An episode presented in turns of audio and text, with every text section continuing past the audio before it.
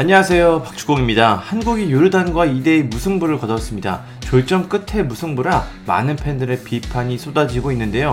손흥민, 김민재 선수 정도만 자신의 능력을 보여줬고 대부분의 선수들이 아쉬운 활약을 펼쳤습니다. 이제 한국은 말레이시아전이 남아있는데 지금의 분위기라면 조 2위로 16강에 갈 확률이 높습니다. 일본을 피할 수 있다는 장점이 있지만 그래도 예상과 다른 모습에 불안함이 커지고 있습니다.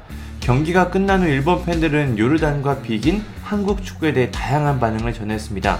아무래도 16강에서 만날 수 있는 상대라 관심이 많은 것 같은데요. 그럼 일본 팬들의 반응을 한번 살펴보겠습니다. 한 팬은 일정상 한국이 2위가 되는 게 사실 편하다. 상대적으로 사우디아라비아, 호주를 만나는 게 1위로 올라가는 것보다는 좋다는 시선이 있다. 하지만 경기를 보면 한국은 그냥 승리하지 못한 것이다. 나는 16강에서 일본이 한국을 만난다면 이길 수 있다고 본다. 라고 했습니다. 다른 팬은 일본이 2위로 통과한다면 한국도 2위로 통과하는 게 훨씬 편하다.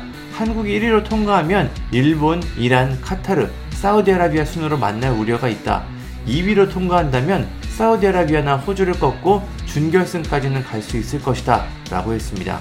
어떤 팬은 요르단은 강했다. 특히 수비는 일본처럼 두세 명이 한다. 전환도 빠르고 빼앗겨도 필사적으로 쫓는다. 세컨드볼은 거의 요르단이 가져갔다. 또 10번의 유지력과 스피드는 좋았다. 중동팀의 게으른 플레이도 거의 없었다. 우리 일본도 조심해야 한다라고 했습니다. 한팬은 한국이 말레이시아전을 어떻게 할지 정말 신경 쓰인다. 무승부라면 확실히 2위로 편하게 갈 수 있지만 승리한다면 조 1위가 되면서 일본을 이겨도 다음에는 이란을 만나는 힘든 연전이 된다. 64년 만에 우승을 노리는 한국이 어떤 걸 선택할까? 라고 했습니다. 이 팬은 한국도 고생하고 있다. 이대로 가면 한국도 조 2위 가능성이 있기 때문에 가능하면 반대의 토너먼트에 가서 져주는 게 좋을 것 같다.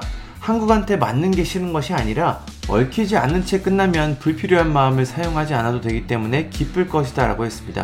그냥 만나기 싫은 거죠. 어떤 팬은 월드컵에 좀처럼 출전할 수 없는 이라크나 요르단은 가장 중요한 대회라고 생각하며 아시안컵에 나선다. 일본이나 한국처럼 월드컵 단골 손님과 동기부여가 너무나 다르다. 게다가 중동 개체로 완전히 홈 상태다. 어려운 것이 당연하다. 라고 했습니다. 한편은 한국의 비열하고 비겁한 전략일 가능성이 충분히 있지만 요르단 대표팀은 분명 강하다. 정말로 이라크보다 강하지 않나? 여전히 한국은 다른 나라를 지나치게 비판한다. 일본도 이라크 선수들의 개인 능력을 너무 평가절하했다라고 했습니다.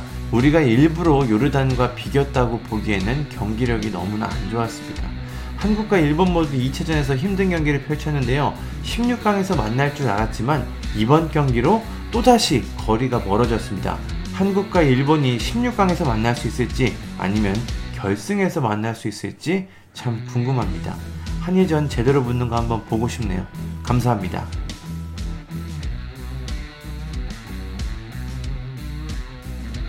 구독과 좋아요는 저에게 큰 힘이 됩니다. 감사합니다.